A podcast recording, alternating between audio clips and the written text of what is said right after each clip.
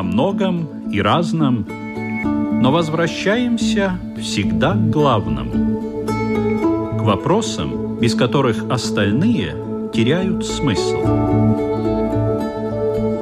Беседы о главном на Латвийском радио 4.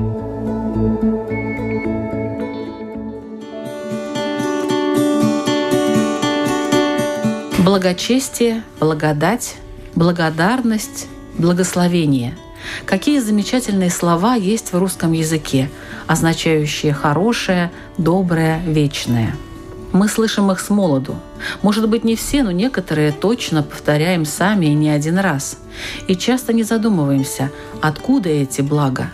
С чего такого позволения проливается на нас эдакая благодать? Заслужили ли мы ее? Мы жаждем благодарности от других и сами не понимаем, что это благо зависит и от нас. Мы можем не называть это ощущение именно таким словом, но ждем благословения на какое-то свое важное решение или поступок.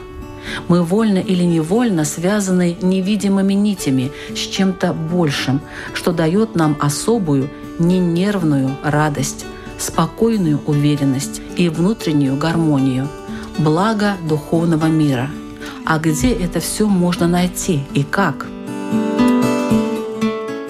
В эфире программа «Беседы о главном». Сегодня мы обсуждаем тему благ духовного мира, но уверена, что разговор не будет таким уж благостным. Хотя посмотрим. В разговоре участвуют Равин Исраиль Айзеншарф. Добрый день.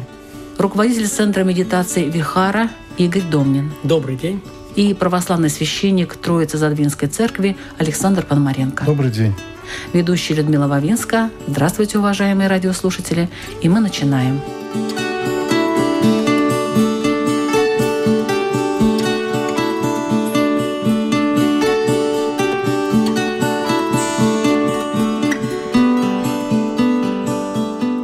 Вопрос ко всем. Испытывали ли вы когда-нибудь чувство благодати? В каком случае и как его можно описать? Давайте спросим отца Александра первым.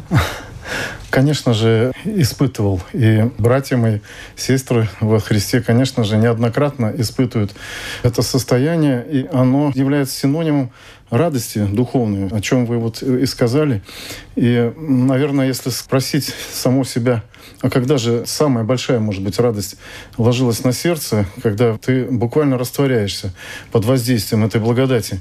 Но, наверное, не будет тайной сказать, что это в таинстве рукоположения, то есть посвящение пресвитера.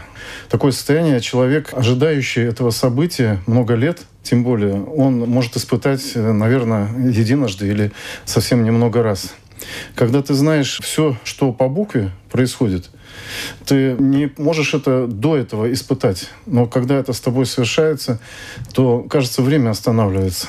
Кажется, что, как говорят, знаете, покров снимается, когда было снисхождение Духа как раз Святаго на апостолы, то видели все, как бы, сказано, такое сослагательное наклонение в Священном Писании использовалось, что как бы кровля исчезла и как бы ветер дул.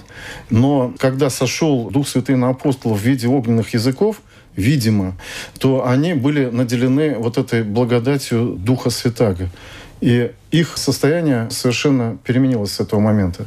Они были наделены не только радостью, но и такой силой, что шли безбоязненно и благовествовали в мир Святое Евангелие. Поэтому, конечно, куда нам до апостола, но именно если вот говорить о той радости, благодать, это, конечно же, мы понимаем, что источник не от человеков, источник от Бога. И когда ты это испытал, вот сначала много знал об этом, а потом еще испытал то это есть на самом деле такое укрепление в вере. И тебе хватает этих сил, конечно, с подкреплением в дальнейшей твоей жизни на весь тот период, который тебя Господь отпустил. Хочу спросить у нашего равина Израиля, чувство благодати было ли когда-нибудь у вас такое ощущение? Я думаю, что оно сопровождает многих людей, и я не исключение, и много раз. Но в еврейской традиции благодать понимается не как специфически религиозное чувство или чувство особого душевного подъема, а как часть нашей реальности. И всякий раз, когда человек поступает в соответствии с желанием Бога. То есть он несет этот мир гармонию, добро, понимание, помощь реальную на деле, то в такой момент он испытывает то чувство, которое в еврейской традиции называется благодатью. Оно не требует никаких религиозных измов, даже никаких идеологем.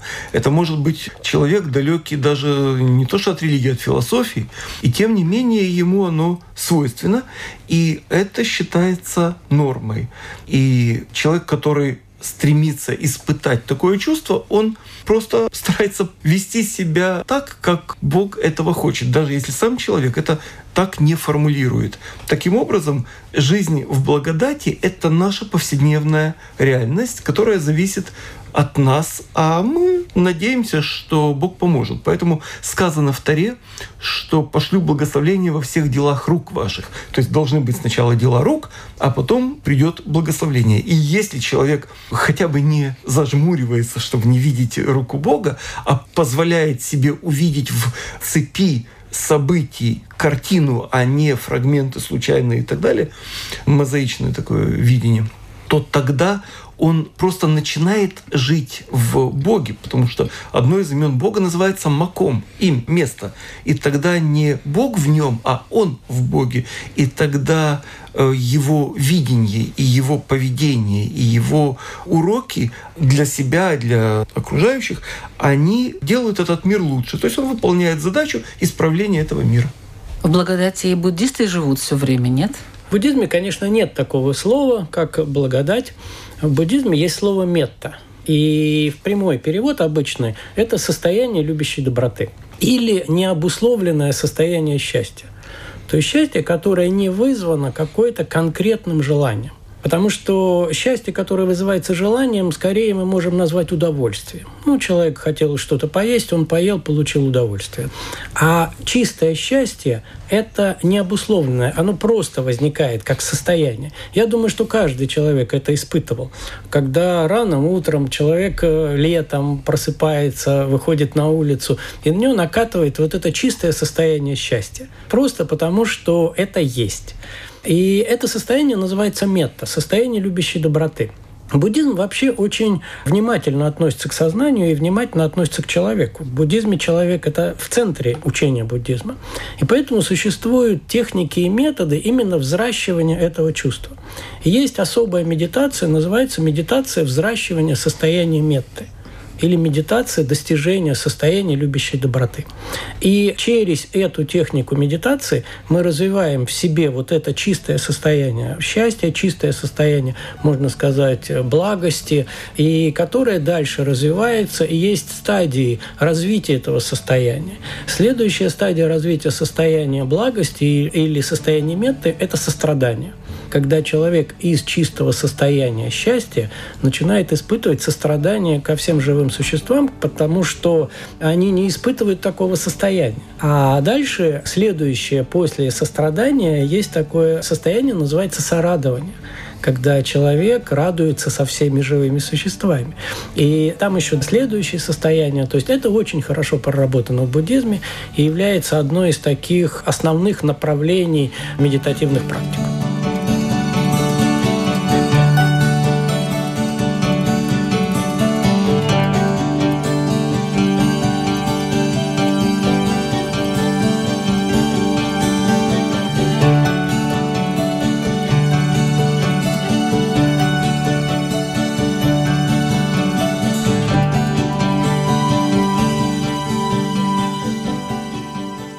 Ну вот сейчас Игорь затронул эту тему состояния благости. Это немножко другое, по-моему, да, отец Александр? Скажем, мы же обсуждаем понятие, которое нельзя пощупать. Ведь это или состояние души человека, или невидимая связь с Творцом. Те, кто признает над собой Творца и знает, что он сотворенный человек, что не только родитель, но еще Творец участвует в твоем бытии. Ведь познание вот этих понятий, оно зачастую зиждется на, конечно же, законе, который дал Творец верующим в Него, и на личном опыте. И здесь в традиции христианской, конечно, очень важным является опыт жизни, как мы говорим, святых отцов. Вот есть традиции, есть даже какие-то национальные традиции, не говоря уже о фундаментальных вероисповеданиях. Но есть еще традиции жизни тех людей, которые опытно на себе испытали эти состояния. И когда ты сам для себя ищешь и определяешь твой путь движения к Богу, то, конечно же, руководствуешься и тем опытом, который нам ими передан. И вот, например, состояние благости, благочестия, да, мы, наверное, об этом будем говорить, оно в христианстве неразрывно связано с почитанием Бога, Творца, с принятием сердцем Его закона, Его заповедей и исполнением их. И когда человек по вере своей это принял и старается следовать им, то он ощущает на себе единение с Творцом. И Творец, как послушное чадо верного, сначала раба своего, потом и друга, принимает в свои объятия. И вот, наверное, это состояние, которое невозможно материально никак доказать, его можно только почувствовать. Оно и является тем критерием для нас и для совершенствования, и для того, чтобы ты знал, ты верным путем идешь или нет. Вот всегда разделяли в христианстве благочестие внешнее и внутреннее. Можно быть благочестивым внешне, а внутренне смердить пред Богом, как говорили святые отцы. Вот, например, апостол Яков говорит, если ты думаешь, что ты благочестив, но не удерживаешь языка своего, то благочестие твое ложно. И так далее. То есть ты можешь казаться всем благочестивым. Мы Но, перескочили на благочестие уже в конец. Да, ну они все взаимосвязаны. Поэтому, конечно же, это в первую очередь, как говорил один из святых отцов, я хочу знать, чего хочет от меня Бог.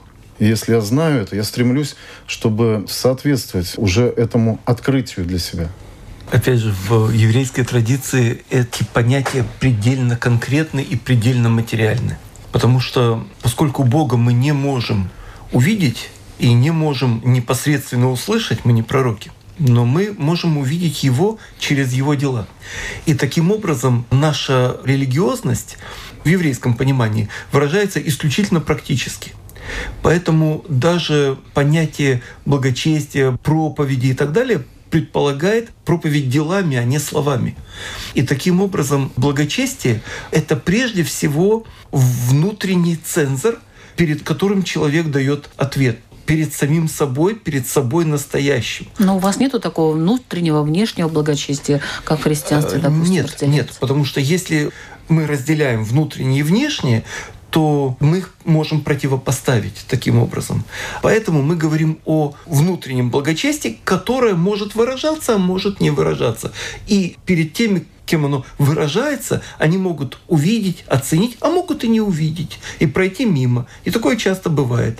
Более того, если человек берет себе в качестве нормы вот это благочестие через внешние атрибуты, то он рискует впасть в ханжество. И это нехорошо, это врать ну, Каким себе. образом? Вот так разговаривать, так двигаться, так... Э, изображать из из, себя, да? Даже не изображать, а стараться через внешние атрибуты соответствовать тому идеалу, как он его понимает. Вот мой раввин производил впечатление абсолютно заурядного человека. Но при этом это было просто ходячее доброе дело. Везде, где мог, он подставлял руки, подставлял даже последние свои деньги и усилия, и здоровье и так далее. И оно было неприметно. Только если кто-то хочет рассмотреть, тогда, пожалуйста, тогда оно заметно. То есть благочестие, оно, прошу прощения, как беременность. Или есть, или нет. Нельзя быть немножко беременным. Поэтому и требования к благочестию, они исключительно интимного, личного, внутреннего свойства.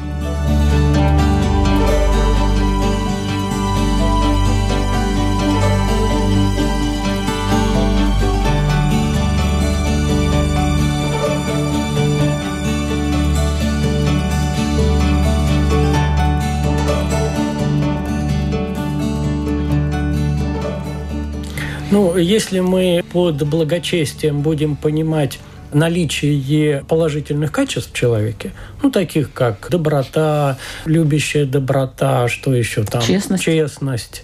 Откровенность. Ну, то есть выполнение 10 обетов, сострадание, не воровать. Нет, Игорь, не, не примазывайтесь. Какие 10 А обетов у вас? У нас 10 обетов есть. У нас вообще у монахов У вас же больше. разные. У нас, если монахи, 227 обетов. Я и говорю. А мирских обычно 10 обетов. Все-таки 10? Такие же, как вот у христиан? Бывает 5 обетов, бывает 8 обетов, бывает 10 обетов, бывает 227. Каждый принимает столько, сколько хочет. Так вот, благочестие, если мы вернемся, это наличие в себе благих качеств. И в каждом человеке существует вся наборка качеств. И агрессивность, и негативность, и злость, и жадность, и все что угодно. И в том числе и положительных качеств. И поэтому взращивание в себе положительных качеств и попытка не взращивание в себе отрицательных качеств, это и есть работа по духовному развитию человека. И чем больше у человека положительных качеств, тем больше, соответственно, он благочестив. И в первую очередь это внутренние качества. А дальше это внутренние качества проявляются во внешних делах. То есть, э, как вот очень хорошие слова про Равина, когда обыкновенный человек – ходячая доброта. Он не делает добрых дел, потому что он сам по себе добрый. Поэтому если у человека внутри себя положительные качества, если он внутри себя не обманывает, то он и вовне это проявляется. Он просто не может обмануть, потому что внутри него нет этого качества. Каким образом можно быть благочестивым, если вокруг полно нечестных, злых, несправедливых, вообще неправедных людей? Как вот это благочестие внутри себя сохранить? Наверное, отвечая на этот вопрос, можно так сказать. Вот если бы Бога не было, тогда нет и критерия. Если бы Бога не было, не было бы для нас, для верующих людей, и закона, который Он даровал людям как раз, чтобы соответствовать тому замыслу Творца о своем творении, когда Господь действительно творил Адама, Еву, и, значит, мы их потомки. Вот если нет этого критерия, вот тогда сам в себе размышляя, человек давно бы запутался. А так мы вспомним, как апостол Павел говорит, что в каждом человеке есть его внутренний нравственный закон, и он действует объективно. А проявлением его является совесть. Всякий человек обладает этими качествами от рождения. Но другое дело, насколько он готов очищать этот сосуд от налетов всяких. Опять же, благодатью Божией, верой при помощи Творца, которым он сотворен. Или наоборот, заглушать в себе этот голос совести. Недаром уже говорили, что совесть — это голос Бога в тебе, в душе твоей. Поэтому очень важно, как мне кажется, признавать законодателя, который создал, сотворил для нас этот закон, на который мы опираемся объективно, даже не обсуждая это в себе. Даже если человек не ходит в церковь или там считает себя абсолютно неверующим, как мы спрашиваем в шутку у такого рода людей, а когда последний раз стучали трижды по деревянному столу, по дереву, а когда плевали через левое плечо трижды там, или красную ниточку одели, или подковку на двери. То есть даже это свидетельствует о том, что человек религиозен. Я бы так сказал. А раз религиозен, то хотелось бы, чтобы он сам себе ответил. Нам-то не о чем его спрашивать. Для себя ответил вопрос. А где источник моей религиозности? А раз так, если есть источник, то есть и закон. Ведь если есть законодатель, он не может просто так всеми сидеть и не, не, не слагать законы для нас. А потом есть еще ответственность, исполнительная власть и судебная. Оказывается, за каждое даже слово дадим ответ. Поэтому наша задача христиан соответствовать вот этому духу и истине, как говорит опять же апостол. Истинное благочестие — это пребывать в духе и истине. А истина — это категория абсолютная. То есть, несмотря на то, что вокруг полно нечестных, злых и неправедных людей, благочестивым надо быть, и это нормально, и это хорошо, и это очень приветствуется. В данном случае один в поле воин, по нашему вероучению. Еще Игорь. какой воин? Я думаю, что чем больше человек благочестив, чем меньше вокруг нечестных и всяких плохих людей.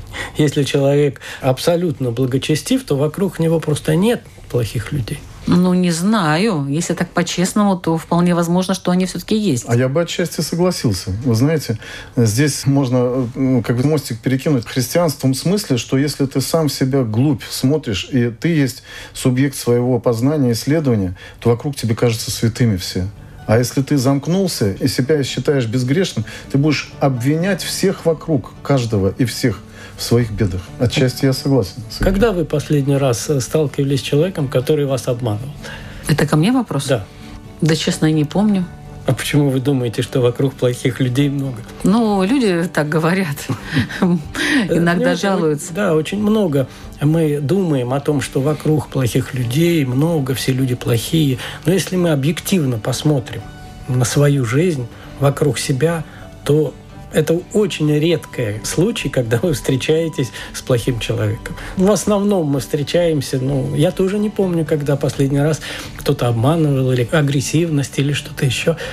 Это очень большая редкость на самом деле.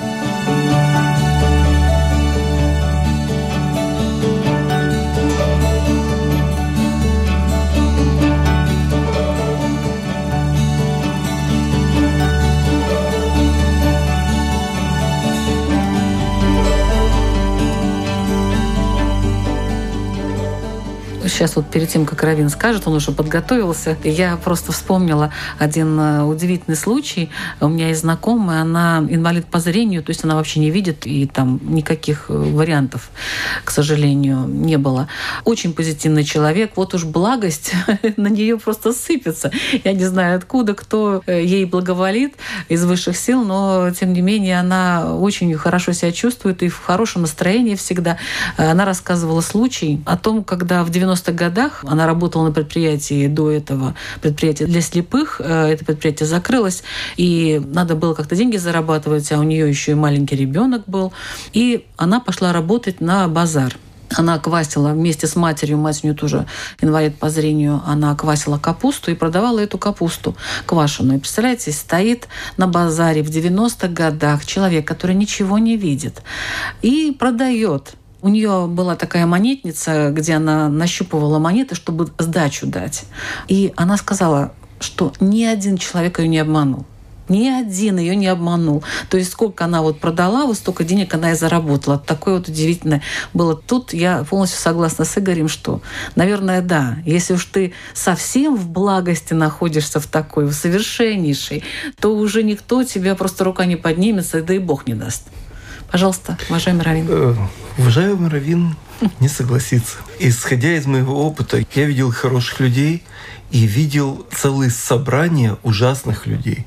Может быть, они хорошие для своих близких домашних, но то, что они вытворяли и собираются вытворять, это «Боже, сохрани». Вот русское слово «куролесить» происходит от греческого «куриолес» – «Боже, спаси». Так вот это вот тот случай. И... Лейсон, уточним, греческий язык. Да-да. Так вот, Дело в том, что вокруг нас разные люди. Но был случай, когда пророк находился на горе, окруженный врагами. Лиша, мы знаем. И его ученик говорит, ну все, что мы можем сделать? Сколько их и сколько нас? Он говорит, да ты не переживай, нас больше. Ну как же, мы же только вдвоем, а их там. И открыл ему духовное зрение, духовное видение, и он увидел силы небесные, полные готовности помочь. Так он говорит, ну что переживать, с нами Бог. То есть даже если ты один, и вокруг полно людей недоброжелательных и тяжелых, и, и разных.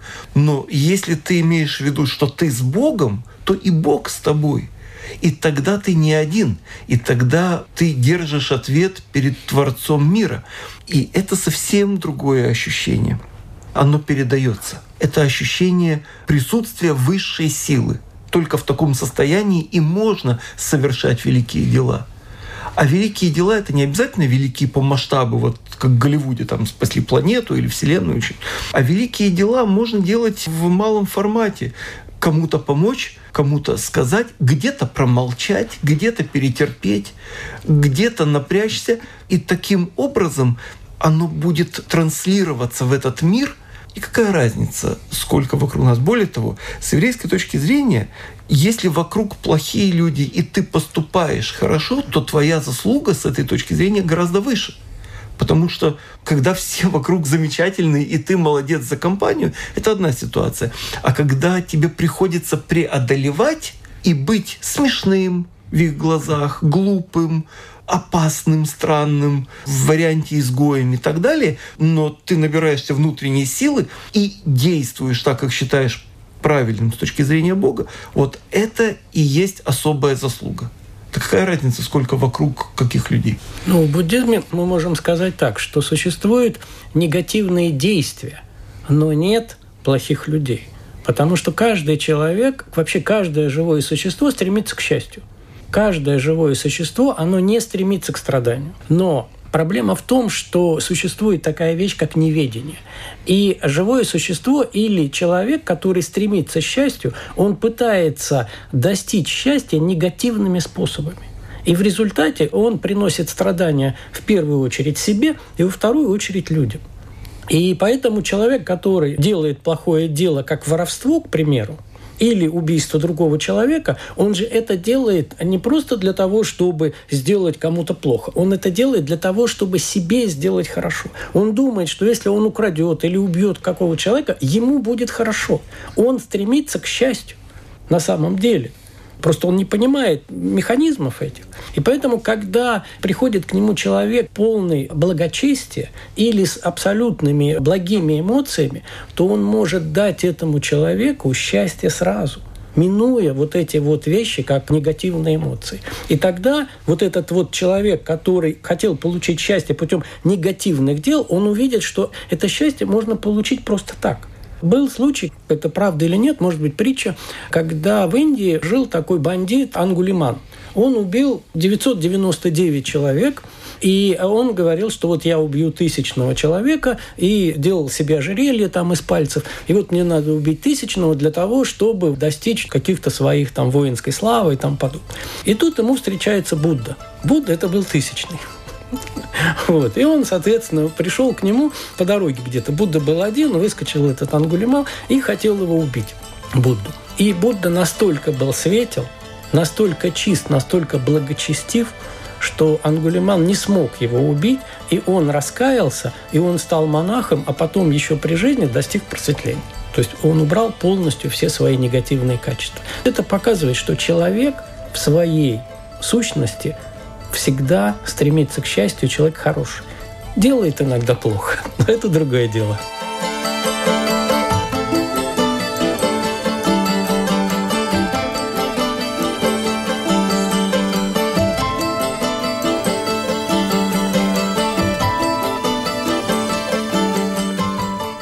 Я хочу напомнить, что вы слушаете программу «Беседы о главном».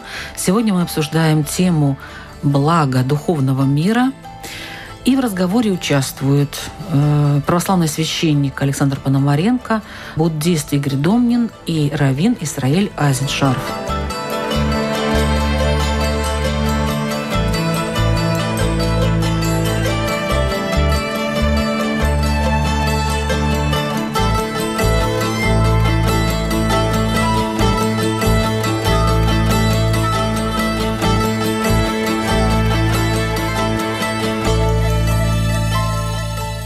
Некоторые люди хотят попасть в места благости. Они, допустим, считают, что они где-то могут эту благость получить вот просто вот так, вот стоя, допустим, на этом месте. Ну, скажем, они приходят в храм, они приходят в святые места, они ищут. Вот реально ли это для каждого человека в каком-то месте найти эту благость? Или это зависит, в принципе, от самого человека и совершенно не от места? Ну, давайте с Равина тогда начнем. Я думаю, что вы ответили на свой вопрос. С еврейской точки зрения место мало что меняет в человеке. Если он готов войти в резонанс с событиями этого места, с знаком этого места, тогда оно работает, но оно работает, опять же, через усилия самого человека. Потому что можно и в святое место прийти с какими-то свинскими мыслями, а можно и в нечистом месте сохранять чистоту и действий, и помыслов, и речи, и так далее. И таким образом от человека зависит место благости. В конце концов, говорится, что вход в рай — это добрые дела, которые человек совершает и учит совершать других. Ну и, соответственно, наоборот, если не дай бог что. Я вот пока очередь моя доходила, чтобы ответить до этого вопроса, вспоминал и не мог вспомнить хоть одного человека, который бы пришел, допустим, первые шаги сделал бы в церковь ради того, чтобы получить благость. Он пришел за конкретными вещами. Большинство из них. Один от болезни, другой от потери близкого человека, третий от еще каких-то своих бедок маленьких. И совершенно не зная ни порядка в церкви, то есть этого святого места, ни устава, но он искренне пришел за ответом на свои вопросы. И в этом случае, во всех этих случаях, важно было этому человеку не мешать своими нравоучениями. Мы зачастую, зная уже устав, исполняя правила благочестивые опять от святых отцов, молитву и так далее, реже и реже ощущаем вот это состояние благости в сравнении с тем человеком, который сделал к этому первый шаг, придя не за благостью, а за помощью того, кто обитает в этом храме. Ведь напомним, что церковь — это ведь здание. Мы зачастую путаем здание церкви как архитектурное место собрания верующих. И саму церковь, которая совершенно по определению иное. Церковь — это общность людей, которые объединены верой, таинствами, глава коих Христос, то есть Бог. Они было время, веками собирались в домах своих, в расселенных, в катакомбы спускались, когда гонения были и так далее. И поэтому, конечно же, я тут согласен с уважаемым Равином, что не место красит человека, но он пребыванием, вот, например, отшельники, святые отцы, когда убегали в первую очередь от своих уединенных мест, от славы человеческой. Ушел, а за ним тянутся все остальные. Проходит время, уже вокруг него несколько келей, домов, город городили. Он берет, что делает? Снимается с места, идет дальше. Преподобный Сергий Радонежский, например. Сегодня это Сергиев Посад. А когда-то это чаще лесная была и болото. Поэтому, конечно, не местом. И вот когда ты уже получил ответ на свои вот эти воздыхания, на самом деле, тогда ты понимаешь, как часто у нас в наших судьбах бывало, у многих верующих людей, ты уже не можешь приписать это случайности. И вот тогда начинается твой осознанный путь уже к тому, чтобы утвердить в себе церковь. Не себя в церкви, как многие поначалу делают. Начинают поучать, начинают замечания сделать. Даже наши помощницы, вот свечницы часто упрекают. Не там свечку поставил, не там кланяешься и так далее. А в церковь в себе, когда она утвердилась в тебе, ты уже не ищешь своего. И вот это и есть достижение такого состояния, которое ты ни за что, ни на что уже не променяешь. Игорь? Места силы, с одной стороны, и помогают, с другой стороны, и не помогают. Все зависит от собственной мотивации. То есть, если у тебя есть мотивация, то тебе они могут помочь. Если у тебя нет мотивации, то тебе никто не может помочь. К примеру, можно накрыть стол для обеда в спальне, э, можно накрыть в столовой. Но, наверное, все-таки удобнее и вкуснее кушать в столовой. То же самое и здесь. Если вы хотите практиковать действительно, то лучше все-таки практиковать, если есть возможность, в каком-то более удобном месте. Ну, удобное место – это просто удобное место, или это место, где кто-то там получает какую-то благодать и хотя бы намоленное, я не знаю, что-то такое, как вот в христианстве, например, есть такие, или в иудаизме тоже есть ну, места. Ну, если у вас есть возможность практиковать, вот будем говорить так, в намоленном месте, практикуйте в этом месте. Если нет возможности практиковать, практикуйте там, где есть возможность. Но у буддистов есть места такие благодати? Во-первых, там, да, там, где родился Будда, где произнес первую проповедь, где практикуют какие-то серьезные монахи. Есть такие места, куда ездят люди и там практикуют. Ну, вообще бывают всякие, если брать уже больше индуизм, бывают всякие вещи, которые мы называем чудесами. Ну, не стесняйтесь этого слова. Ну, чудеса и чудеса. Нет, дело в том, что мы подразумеваем под чудесами те действия, которые не имеют причины. Тогда это чудо. Но буддизм говорит, и так же, как индуизм, что все имеет свою причину, просто мы ее не знаем. Mm. И поэтому возникают какие-то вещи, которые мы не понимаем и думаем, что это чудеса. И вот достаточно часто бывает, что люди европейские, они ездят по местам силы и ну, неправильно себя ведут или не понимают, куда они влезли. А там происходят какие-то серьезные процессы, в том числе ментальные процессы, все. И можно достаточно сильно и пострадать, если влезть То есть я начинала с мест благости, а тут уже у нас какие-то могут быть и проблемы. Но даже. дело в том, что благость-то она в качестве энергии дается. А если человек придет, ну, к примеру, в церковь и начнет вести себя неподобающим образом, то тогда эта благость на него будет изливаться для того, чтобы убрать убрать его эти негативные вещи. И тогда он получит вместо состояния благости, он получит состояние страдания. Потому что так есть. Впоследствии для него это станет спасительным. таким фактором, что он искал своего, повел себя нечестиво, раз уже от церкви произошла. Действительно, да, может Господь по вот этому дару любви попустить такие страдания, что осмыслив их, переосмыслив, он, наконец, задумается и изменит свою жизнь. Это действительно ну, можно согласиться. Но у нас как бы отсутствует Господь Бог. Да. Это возникают страдания как таковые, которые ведут тебя к э, попытке избавления от этих страданий, потому что ну, каждый человек не хочет страдать, поэтому он ищет пути. И один из путей – это развитие э, духовности, и тогда страдание ведет к счастью.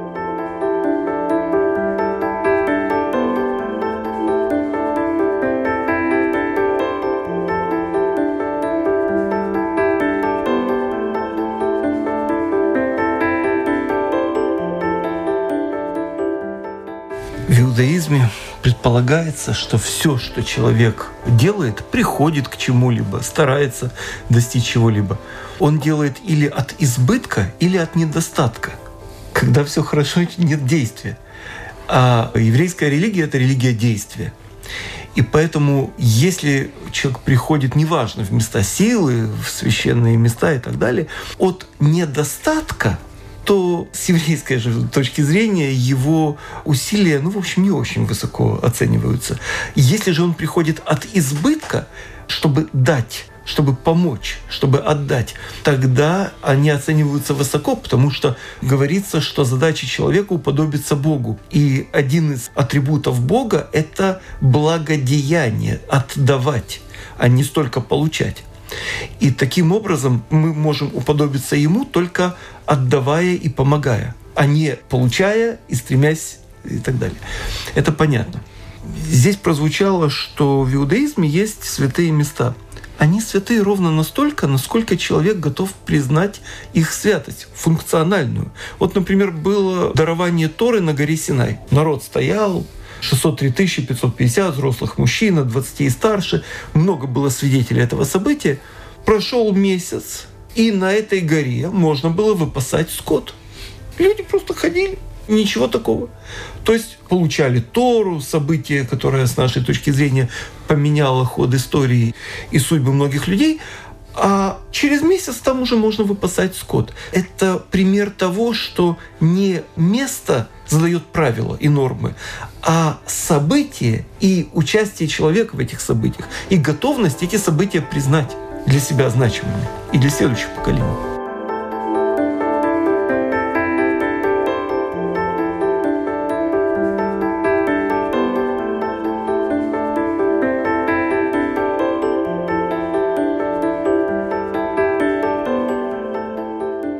Итак, мы немножко подведем итоги. Что дает человеку благо духовного мира? Ну, для нас вообще это смысл существования. Ведь э, христиане верят в загробную жизнь или смерть в духовном смысле. Поэтому, конечно же, это и есть руководство к жизни. Если ты уже познал Творца, его познать невозможно, если он сам себя не откроет человеку. Разумеется, не в таком смысле теологическом, а в смысловом ты уже не свернешь с этого пути. Мы еще говорили немного о благословении. Каждому человеку благословлено, если можно так сказать, от Творца наследовать жизнь вечную.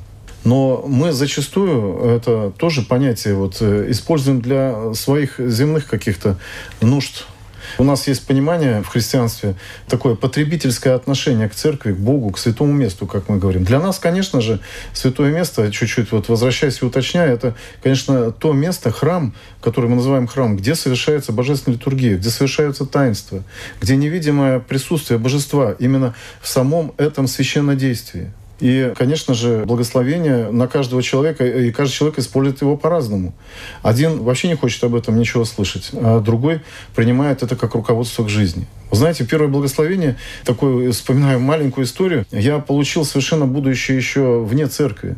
Вот едем мы как-то с супругой, молодой моей, любимой, с которой уже 40 лет живем вместе, на «Жигулях» тогда первых, и на углу стоит бабушка. Проезжаем просто улицу, пятиэтажное здание, ну, мне кажется, показалось на такой древней, но лет 90 на вид.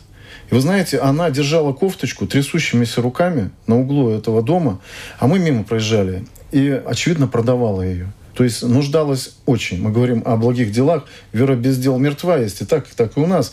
Но делами закона не оправдится, если веры нет. Опять же, взаимосвязь такая. И вот проезжая, просто я увидел эту женщину, старушечку, остановился, еще супруга спрашивает, что случилось? На мне был такой, знаете, модный-модный белый плащ такой светлый. Я хотел казаться тогда модным очень. Я вышел, я понимал, она продает. Я спросил, сколько стоят? Носочки, носочки шерстяные. Он говорит, да, сыночек, да хотя бы там, еще, по-моему, рэпшики были или еще что там. Столько-то, совершенно мелочь э, назвала. Я выдал в 10 раз больше и не взял эти носочки. Говорю, бабушка, возьмите, понятно, что вам это пригодится. И убежал, мы очень торопились. Когда же я повернулся, садясь в машину назад, порадоваться за нее, знаете, что в ответ я увидел? Вот во все небо, вот такой крест, ее благословение – что она вкладывала в этот символ? Для нее это было чудо. Не ангел в белых одеждах, но какой-то ненормальный молодой человек выбежал в белом плаще, а для нее это было чудо. И слезы текут. Вот испытать это состояние радости, не потери, а приобретения, я желал бы каждому. Прекрасный пример.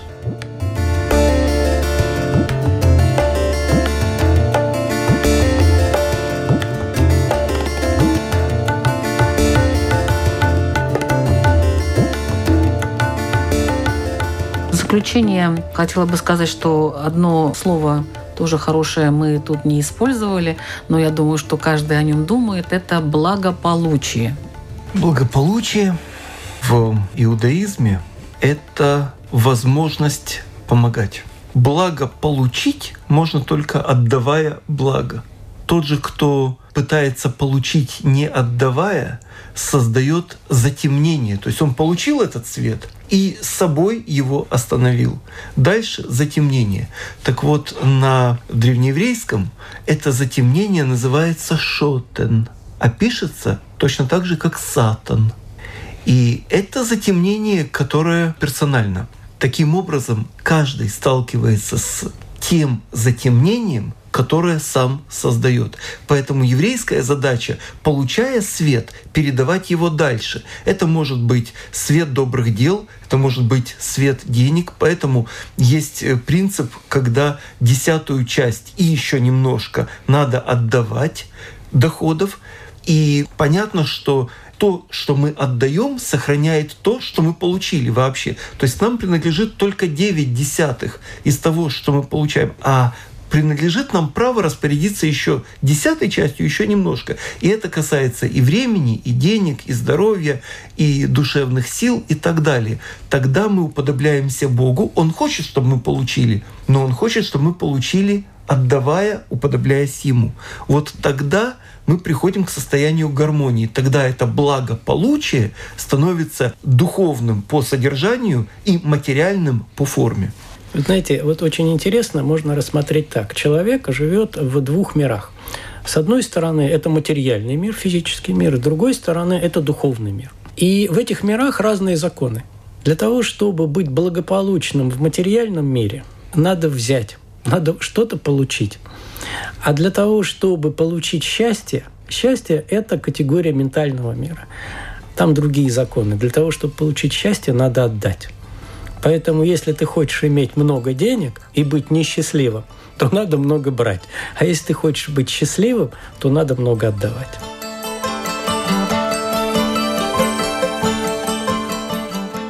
Спасибо за такой интересный, я считаю, очень духовный разговор.